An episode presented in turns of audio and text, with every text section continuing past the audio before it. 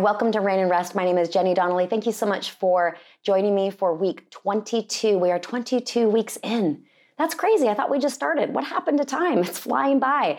Well, we have about 10 more weeks of the Rain and Rest series until we get to the national conference in Portland, Oregon, and I want you to be there. I really do. I don't want to spend a whole lot of time today talking about it, but please mark it down, pray about it, pray about who you want to bring with you. Ladies, this is your moment.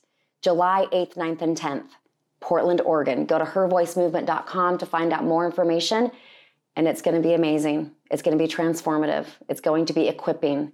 I see women leaving there as a company of Deborahs where signs, wonders, and miracles are going to follow you into your family, for your children, for your marriage, for your workplace, for your church, for your community. I see it very, very clear in my mind. So make it there.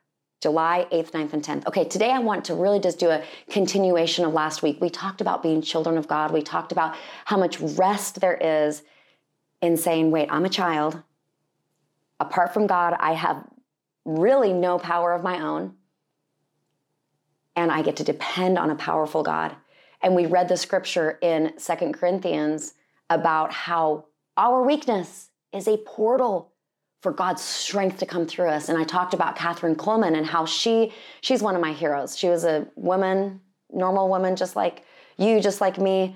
She was a human. She had flaws, all those things. She needed the cross just like you and I. But she says that she had no power of her own, and only God was the one performing miracles through her. And she saw thousands and thousands and thousands of people get out of wheelchairs, experience healing, the miraculous that God did around her was absolutely amazing. And so I'm reading this book and I'm just so inspired by her admitting and being in that humble place of, I have no power of my own. And isn't that the truth? When we realize I don't have what it takes, I am overwhelmed. God, you're going to have to work through me today. I don't have enough to do this. And I want to talk just a little bit more about that today, just for a few minutes here. I want to give you an example of a moment where I came face to face with my weakness. And that's been many times, but this time was really interesting for me. And I'm actually going to give you one of the seven ways out of this book. My book, a lot of you have read this, and if you haven't, I think you should. It's called Still Seven Ways to Find the Calm in the Chaos, to find calm, the center of the storm where everything is perfectly still. It's all still on the inside, Right in there is where Jesus is. He's not after the storm, He's not after the work project is done. He's not like on the other side of a crazy weekend and then you finally get to feel rest and peace. No, He is the Prince of Peace. He is rest and He is here right now in the middle of your crazy life, in the middle of my crazy life. And so, seven ways in this book, and you get this book on Amazon. You can also go to john1930.com and buy it from our website. But the first out of the seven ways that I talk about in this book, I want to share with you a concept that I call lean. This is one of the ways to find calm in the chaos, and that is leaning on Christ. And I know that sounds very simple, like, okay, got it, lean. But let me just give you a story so that you can wrap your spirit around this. So, my very good friend, many of you knew her, was Linda Schnackenberg. And she worked for my husband and I and our family for five years, five days a week. She was always there. She was one you could count on. She was just incredible. She was a leader in our church. She led a lot of the prayer ministry, and anybody that she crossed paths with was greatly impacted by her life. She's what was one of God's most amazing warriors of the kingdom. And she passed away in her sleep one night. Nobody knew. Nobody knew that was her last day. She certainly didn't know that it was. And so we felt extremely grieved, right? Obviously, that's the response. Very grieved, very happy that she was with Jesus, but very grieved, feeling extreme loss on our end.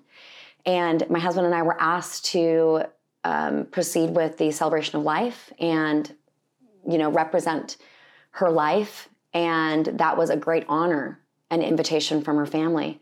And I was able to distract myself for a couple weeks leading up to it, you know, with all the different things and videos and programs and venues and all that. And that was nice to be distracted, honestly. But the day that it came and I was getting dressed and I was in the bathroom and I just looked in the mirror and I said, God, I can't do this. I can't do this. I am hurting. I just lost one of my very best friends My children just lost who was really a second mother to them. I am hurting. I want to lay on the floor and bawl my eyes out. I don't have anything to say to these people. I know tons of people are coming to get comfort, to get hope, to get encouragement. And yet I need that, God. I need that. I can't give that. I don't have it in me. And I just told God, I want to run. I want to run. I just want to run. I'm, somebody else do this. How do I get out of this?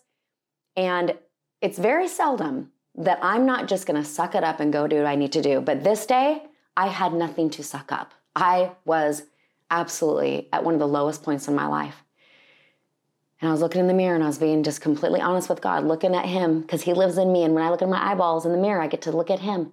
And He said to me, Jenny, and I leaned in and He said, You don't have to hold yourself up. And I went, Okay. Okay. Okay, wait a minute. So you're going to hold me up. So I don't have to find a little bit of false strength. I, I don't have to find like just the suck it up button. He said, no, lean on me. Lean on me. You don't have to perform for anybody. I'm going to carry you through this thing. And I just want you to rest. Lean on me. And to make this very solidified in my spirit and my soul and my body, I leaned up against the cabinet. And this is what I want to share with you today. This is a technique I use all the time now. But I leaned up against the cabinet and I closed my eyes and I memorized the feeling of not holding myself up and allowing the cabinet to hold me. And it was holding me. And he said, See, I'm immovable. I don't shift. I don't move. You can put all your weight on me. I'm not going anywhere. That's what you're going to do today. You're not going to try to lean on your own strength, lean on me. And as soon as that downloaded into my spirit, I opened my eyes and I went, okay. And I went into her celebration of life and I didn't push the on button, you know, the one that's like, okay, lights, camera, action, time to perform for everybody. I didn't have that button available that day. Thank God.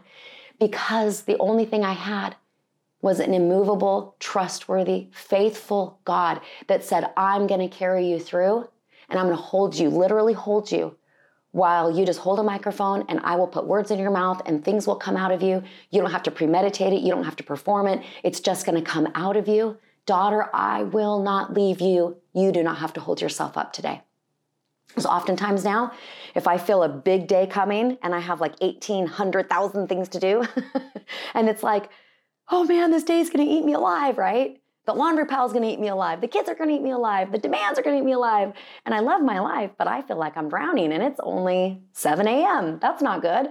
But I'm in the shower and I'm leaning against the tile. I don't have to hold myself up. And I just lean. Sometimes I lean forward with my hands and I just say, God, this is how I'm going to do this day. I don't have strength of my own, but in my weakness, your power is fully expressed. That's what the word says. We, you know, go back to last week if you haven't watched last week, week 21, you got to watch it because we went through some scripture and it says that our weakness is a portal to God's strength. Try this out. Try leaning.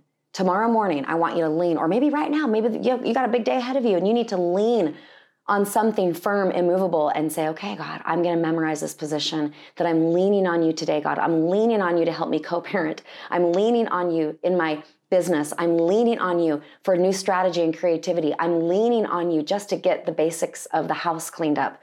I'm leaning on you for new ways of doing things, God. I'm leaning on you for this addiction, this thing that is trying to consume me. I'm leaning on you, God. And when I want to lean on the addiction or I want to lean on the binky or I want to lean on my own strength that I really don't even have, I'm going to decide to lean away from those false supports. You know, those things have wheels underneath them. If I would have leaned on a chair with wheels, it would just slipped out, right? All the substance, even friendships that we want them to be there for us and they can't be there for us in that moment. Or our family, or I want my husband to really understand me. Those things have wheels, okay?